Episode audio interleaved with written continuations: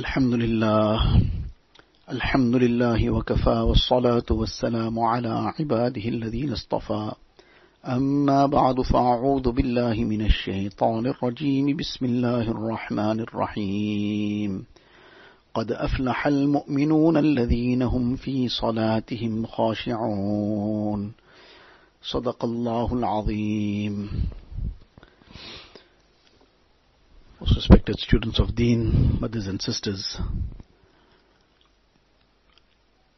we started discussing these ayat last week, but then the discussion went on to something else. So to continue with the discussion of these ayat, in this Allah Ta'ala says, قَدْ أَفْلَحَ الْمُؤْمِنُونَ These are the opening ayat of Surah Al-Mu'mineen. And Allah Ta'ala commences the surah with saying that indeed the believers are successful. So as mentioned previously, that we all talk about problems. And everybody has some problem or the other. Nobody is problem free. This is dunya. Dunya is a place of challenge. There will be challenges. There will be all kinds of challenges. We have to ask for afiyat, ask Allah Ta'ala for safety, ask Allah Ta'ala to protect us from all kinds of these challenges, from these musibats and difficulties. Dunya, the challenges that come, not every challenge is an azab. Not every challenge is a musibat. Musibat means a calamity. It is sometimes a musibat, it is an azab, and sometimes it is a blessing in disguise. It may appear to be a musibat, but it is a blessing in disguise. It is a very, very fine line. We don't have that ability sometimes to distinguish between what is what. From our perspective, from our perspective in terms of how we should be dealing with whatever challenges come, we should always believe within ourselves that this is due to my sins. This is due to my shortcomings, due to my faults. Whatever it comes, whatever it is, from our perspective, we should always think in this manner. And this should turn us towards a lot of istighfar, a lot of tawbah, a lot of dua, and begging Allah Ta'ala.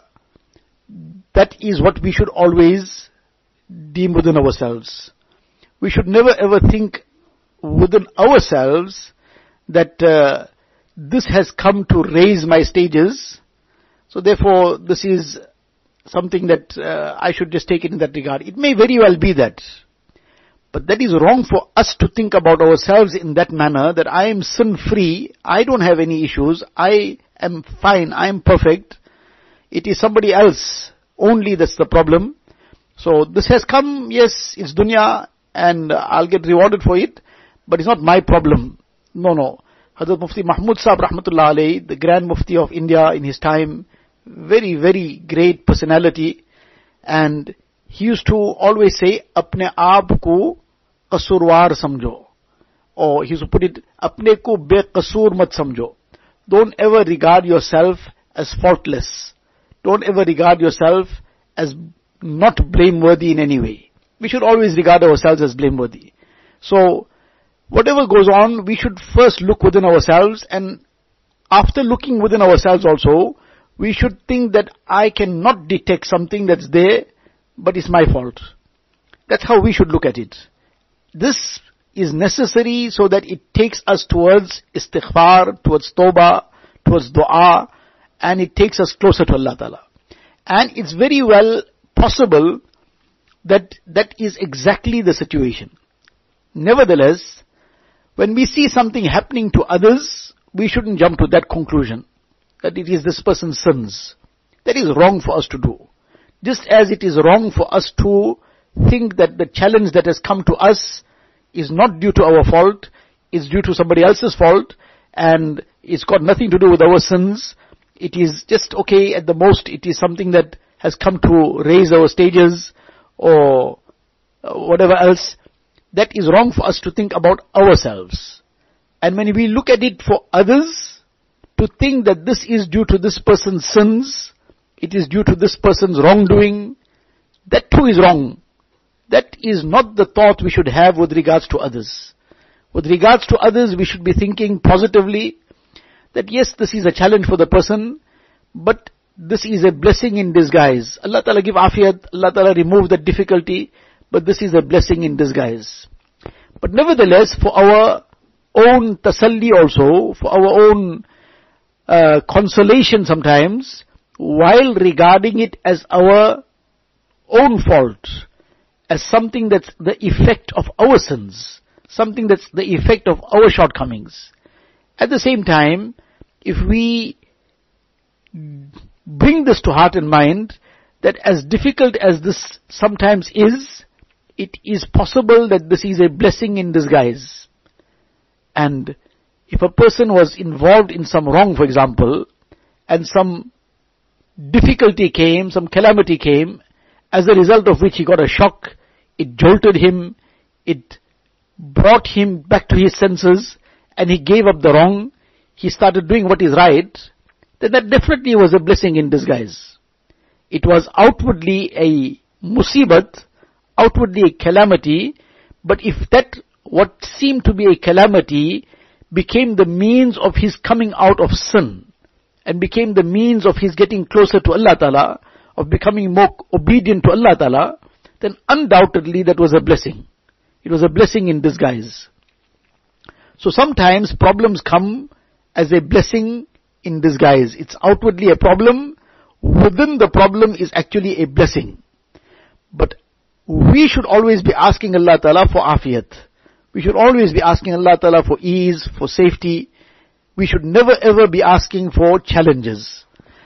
So in any case, what we were talking about is that we all have these problems, we have some challenges, nobody is problem free, nobody is challenge free. But the issue is that what is the solution to these problems? So the problems would differ. Sometimes it might be one kind of a problem, sometimes something else. Sometimes it's a financial problem, sometimes it's a domestic problem, sometimes it's some, some social issue. It might be an issue that we are having, some family issue, whatever the case is. Allah Ta'ala protect us from all problems. But regardless of what the problem is, the Quran Sharif is making a very open declaration. Allah Ta'ala is giving us an open prescription which is unqualified. Unqualified here meaning it is not being restricted to anything in particular. That if you want success only in this field or in this matter, in this work, in this problem, then you adopt this. But other things, no, this might not be the solution or might not be the path and prescription to success. That might be something else. No, no, no. Allah Ta'ala is saying this is the path and the prescription for success regardless of what the issue might be. That if a person wants to be successful, and now that success is where the problems, where's the solution to the problems. The prescription for success is the prescription for the solution to problems. If a person has a problem, and the problem got solved, so he says, I was successful now. I was in a problem, but the problem is solved, so now I am successful. So this success is the solution of all problems. Now Allah Ta'ala is giving us that prescription for success here. Allah Ta'ala is saying, قَدْ أَفْلَحَ الْمُؤْمِنُونَ That the believers are indeed successful. What the message here is very, very clearly that the first step for success is Iman. Without Iman, there can never be success. Forget the success of Akhirat, that is out of the question. The person who leaves this dunya without Iman, there is no scope for any success in Akhirat. At any level. It is only doom and destruction. But in dunya, in dunya, dunya is a place of test, and sometimes a person is off the mark and seems to be still carrying on fine. But that doesn't mean he's succeeding. If a person is on the road and there seems to be a lot of fun that he's having on the road. But where is this road heading? This road is going straight to the end and to the edge of a cliff. And it is such a road that when a person just finally comes to that point, he won't even realize where he finished off. He'll just fall over. If he comes to that edge, he'll just fall over. Yes, if he stopped way before and realized where he's going, and he took a U-turn and went away, he jumped off that road and went away to some other road, then fine. But if he came to the end, he'll just fall off. He won't, it won't be that he can come put brakes there. He'll just fall off. Now, the thing is that all that fun, now somebody else is aware where this person is heading. And he's seeing all this fun this person is having on the road. There's some exciting scenery. There's some good things that he's buying, some good food and whatever else. But he's just moving on this road. And he's going on. And now somebody is observing from a distance. They can see now where this person is heading. They know which road he's on. And they're seeing him how he seems to be enjoying himself. But at the same time, they're seeing where's that end of the road. They can see it there down in the distance, maybe through whatever the technology, they're seeing it through Google Maps or whatever the case is, that this person is on this road, and this road is ending up at the edge of the cliff.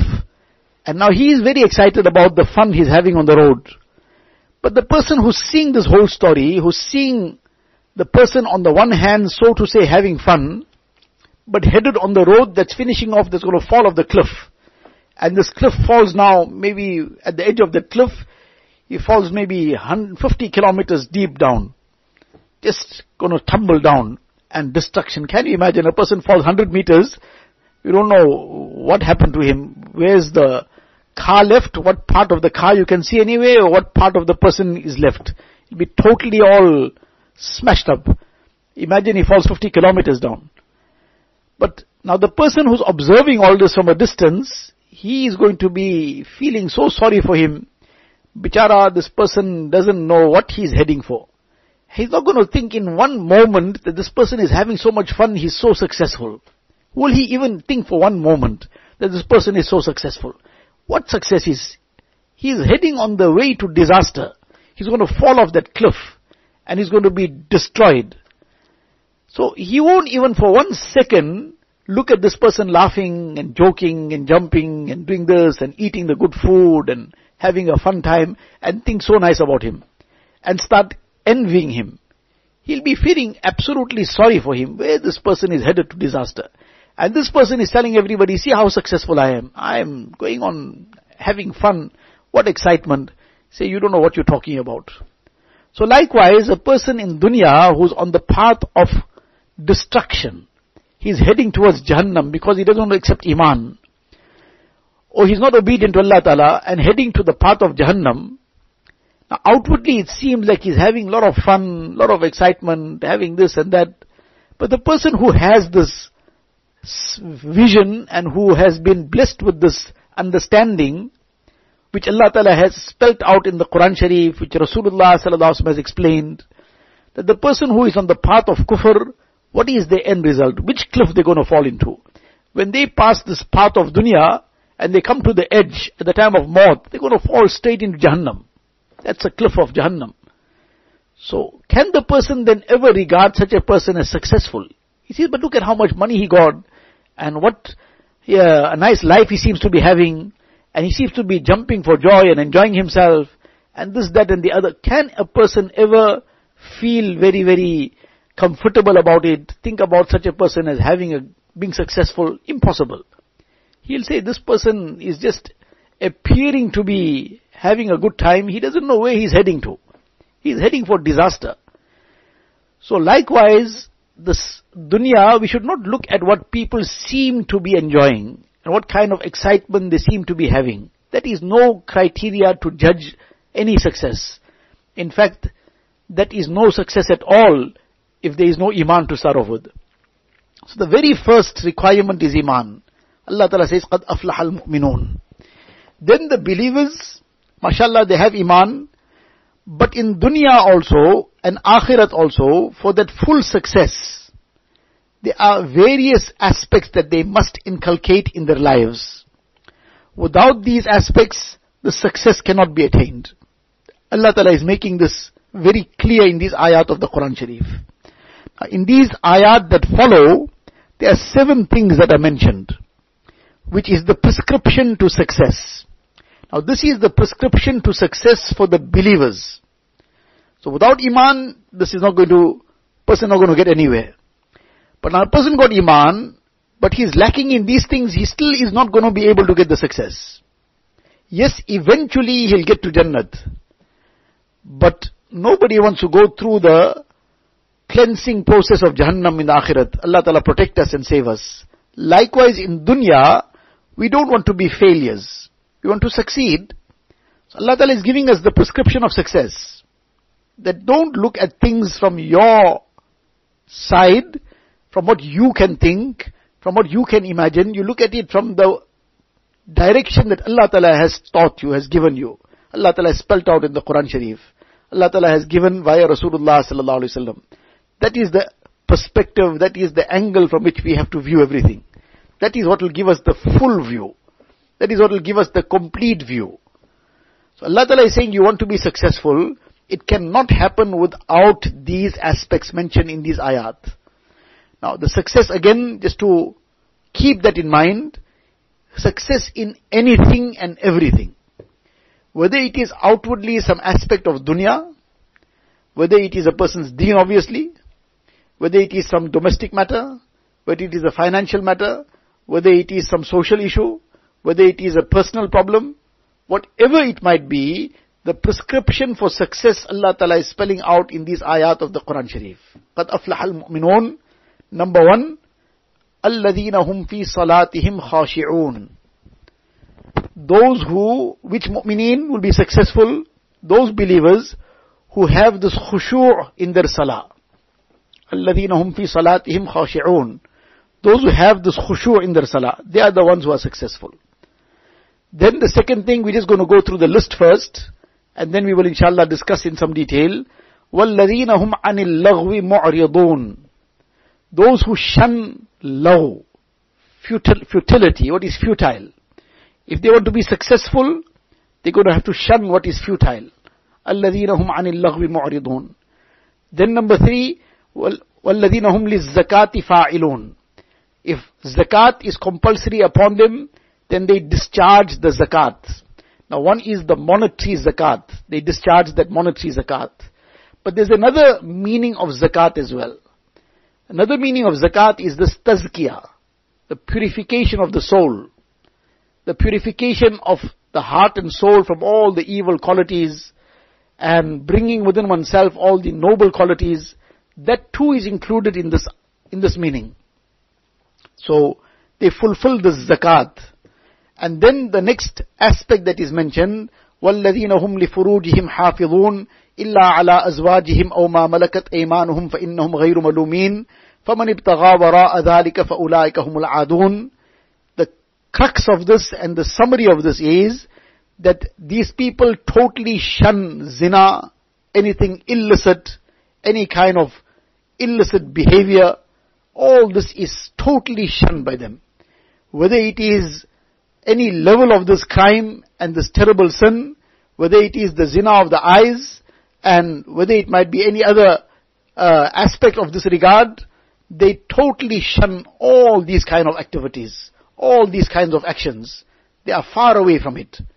So, this is the crux of this, these ayat in this regard, that they are those people who stay far away from these kind of evils, they don't get anywhere close to zina, and whatever leads to that. Then after that Allah Ta'ala says, وَالَّذِينَ هُمْ لِأَمَانَاتِهِمْ وَأَهْدِهِمْ رَاعُونَ That they fulfill the trust and they keep up to their pledges. Whatever is entrusted to them, whatever pledges, whatever they have promised, they keep up to that. And وَالَّذِينَ هُمْ بِشَهَادَاتِهِمْ قَائِمُونَ And whatever their testimony is, their evidence is, they fulfill that correctly. And thereafter Allah Ta'ala says, وَالَّذِينَ هُمْ عَلَى صَلَوَاتِهِمْ يُحَافِظُونَ Again, it started off on the discussion of having khushu in the salah. The last point again is that they guard their salah. Guard their salah, and it started off on khushu in salah. What's the difference?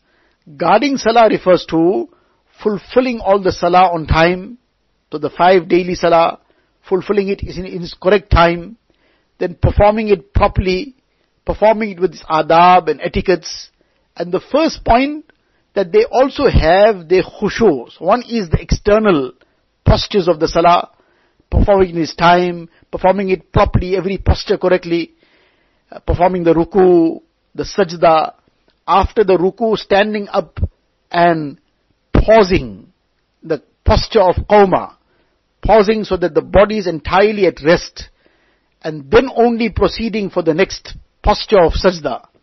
Between the two sajdas, the posture of jalsa, they sit calmly, they fulfill this posture correctly, all the other postures of salah, that too is part of this guarding of salah, and the khushu is that soul and the spirit of that salah. That they perform the salah with complete humility and with their hearts and minds in that salah. Their hearts are immersed in the salah. They are conscious of Allah Ta'ala in that salah. It's not that the person is performing salah and the person's heart and mind is sitting somewhere else. Allah forbid, sometimes it's sitting somewhere in maybe, though not uh, sinful, but it's sitting in some dunya issue. And sometimes it's gone worse than that. It's sitting in some sin. The heart and mind is engaged in some sinful thoughts. Now what a terrible thing this is. That salah, we were supposed to be totally connected to Allah Ta'ala in that salah. Here the heart and mind is gone somewhere else in some sin. So the khushu, khushu is performing the salah in such a way that the heart and soul is in that salah. What it requires is that the person performing the salah they be conscious of what they are reciting. Reciting consciously and especially mashallah, some would have already learned the meanings of some surahs. They would have learned the meaning of Surah Fatiha, the last surahs, some of the last surahs. So when reciting these surahs, to recite it consciously with the meaning. We all know the meaning of Allahu Akbar. Allah is the greatest. So now when saying Takbir at-Tahrima, to be conscious of that, what we saying? Allahu Akbar. Allah is the greatest. Nobody has any level of any greatness. Only Allah Ta'ala is the greatest. And only Allah Ta'ala has every greatness. Nobody else, else has any greatness. This is all that is being said. All these things are included in this Allahu Akbar. Now to say that Allahu Akbar with that consciousness. And now Allahu Akbar, at every posture we are going to be repeating that. Takbir tahrima, we're saying Allahu Akbar person going into ruku, Allahu Akbar, then going into sajda, Allahu Akbar, re- coming up from sajda, Allahu Akbar, repeatedly. Now every time the person is saying Allahu Akbar, Allahu Akbar, Allahu Akbar, and he's doing it consciously, and he's doing it in his salah. Now why will that not then impact on his heart? When he is repeatedly, consciously, expressing the greatness of Allah Ta'ala, that Allah Ta'ala is the greatest.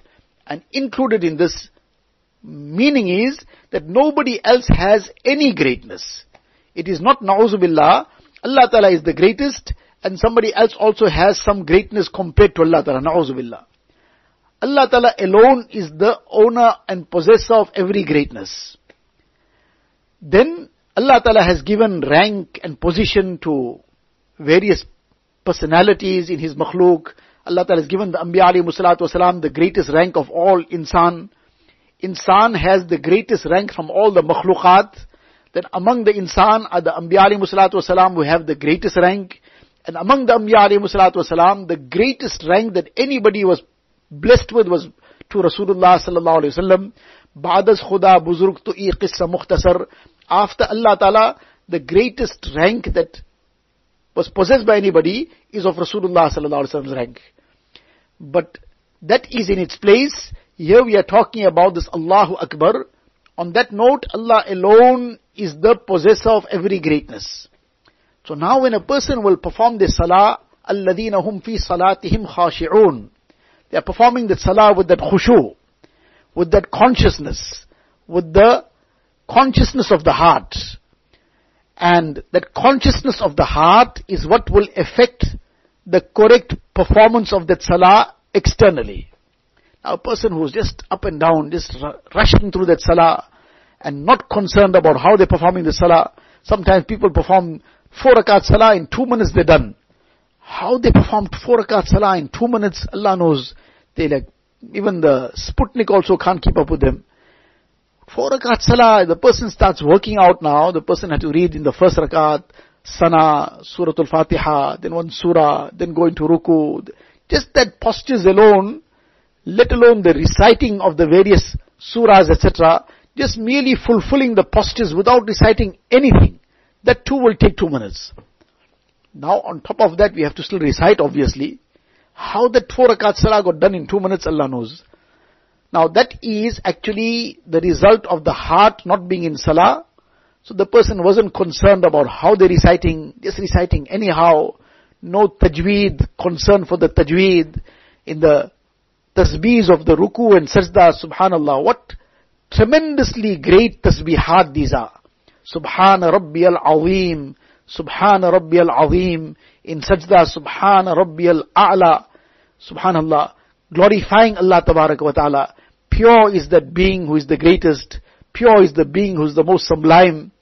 Now, a person reciting these tasbihat consciously, wholeheartedly, coming from the depths of the heart, Subhana Rabbi al-Azim, Subhana Rabbi al-A'la, now the whole salah is filled with Allahu Akbar, Subhana Rabbi al-Azim, Subhana Rabbi al-A'la, the recitation of Quran Sharif. One, two rakats of salah also, performed with this total khushu. Subhanallah, where it will take a person. Now, this is that where that first step of that prescription for success is. الَّذِينَ هُمْ فِي صَلَاتِهِمْ خَاشِعُونَ That those who have this khushu in their salah. Now, the person whose heart has this khushu, then their limbs will also be with this khushu. In one hadith it is mentioned, once Rasulullah sallallahu alaihi wasallam observed one person performing salah. Now this was still in the early stages, people were coming in new and they were learning. So this person while in salah was sort of, he touched his beard, maybe just like moved something, touched his beard. Nabi sallallahu alaihi wasallam saw this and commented, لو خشع قلب هذا لخشعت جوارحه if there had been khushu in this person's heart, then his limbs would also have been with khushu. He would have been performing that salah in a very careful manner. He would have not been doing anything that is not part of salah. He would not have been fiddling with something, standing in a incorrect posture. He would have been doing things correctly. But now that khushu is not in the salah, in the heart, so now the limbs are also without that khushu. So the first thing is this khushu in the salah to develop this consciousness, to develop this concentration. And for that, before the salah, to think about this. Think about الَّذِينَ هُمْ فِي صَلَاتِهِمْ خَاشِعُونَ قَدْ أَفْلَحَ الْمُؤْمِنُونَ Indeed, the believers are successful. Which believers? الَّذِينَ هُمْ فِي صَلَاتِهِمْ خَاشِعُونَ Top of the list. Allah Ta'ala is saying, those believers are the successful ones who have this khushu in their salah.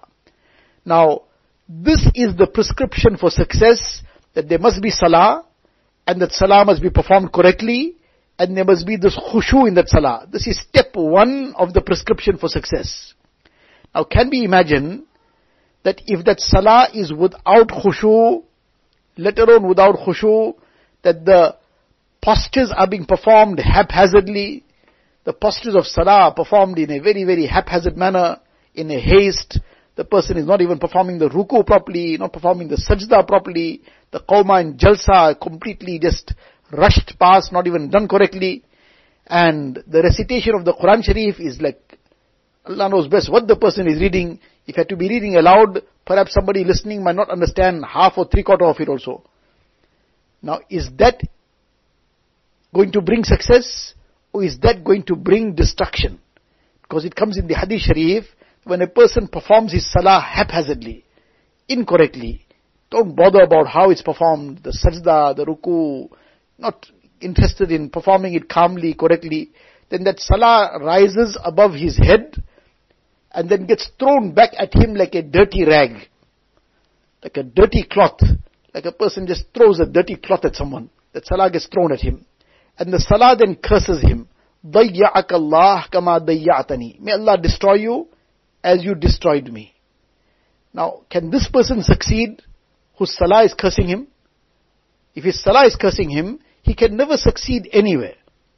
He can never succeed in dunya, and he can't succeed in akhirat also. Yes, if he passed away with iman, eventually inshallah he'll get to Jannat.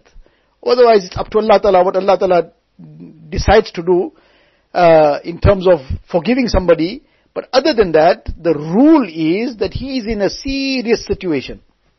He can never succeed. So now, when the person is performing salah without khushu, haphazardly, he can't succeed. Then if a person is missing the salah, what will be his position? Even worse. The person missing that salah is in an even worse position. How such a person is going to succeed? Now often there are difficulties, there are problems, there are hardships. We sometimes running for tawiz here, running for something else there. But the salah is neglected. There's no no consciousness of the salah, that salah there's no punctuality on it. Another person wants to solve the problems, but the salah is not in order. Forget khushu in salah, there's no salah sometimes, salah is becoming qaza. Now how the problem is going to get solved? How is the person going to become successful? How is the person going to progress in dunya and akhirat? It's not going to happen. The rule is that it won't happen. So, the first step of this path to success, the first item on the prescription of success is this aspect of khushu in salah. الَّذِينَ هُمْ فِي صَلَاتِهِمْ خَاشِعُونَ This is for the believers. قَدْ أَفْلَحَ الْمُؤْمِنُونَ Allah Ta'ala says, yes, these people, mashallah, have iman with them. But the believers now want to be successful. They want to gain total success, eternal success. So now the path to that total success, eternal success, step one, الَّذِينَ هُمْ فِي صَلَاتِهِمْ خَاشِعُونَ Those who have this khushu, this humility, this concentration, this devotion in their salah. Their hearts are engrossed in that salah. They are not floating around all over the world. And then obviously, if their hearts are engrossed in salah, etc., it goes without saying that they are performing all their salah with punctuality in its good time, not in the last moment of time. Now when the time is almost ticking away, and now the person comes very, very hastily rushing through that salah. In one hadith, Rasulullah sallallahu alaihi wasallam has described this as the salah of the munafiq. That he waits for the end of time, now keeps delaying, delaying, delaying.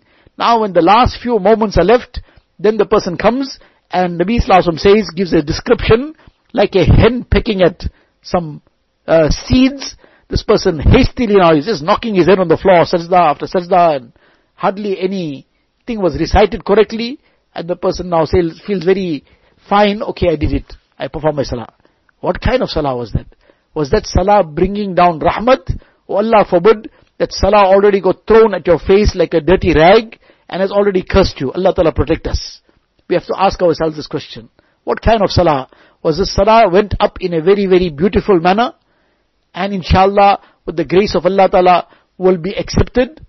Or has this, na'uzubillah, Allah Ta'ala protect us, Allah Ta'ala safeguard us?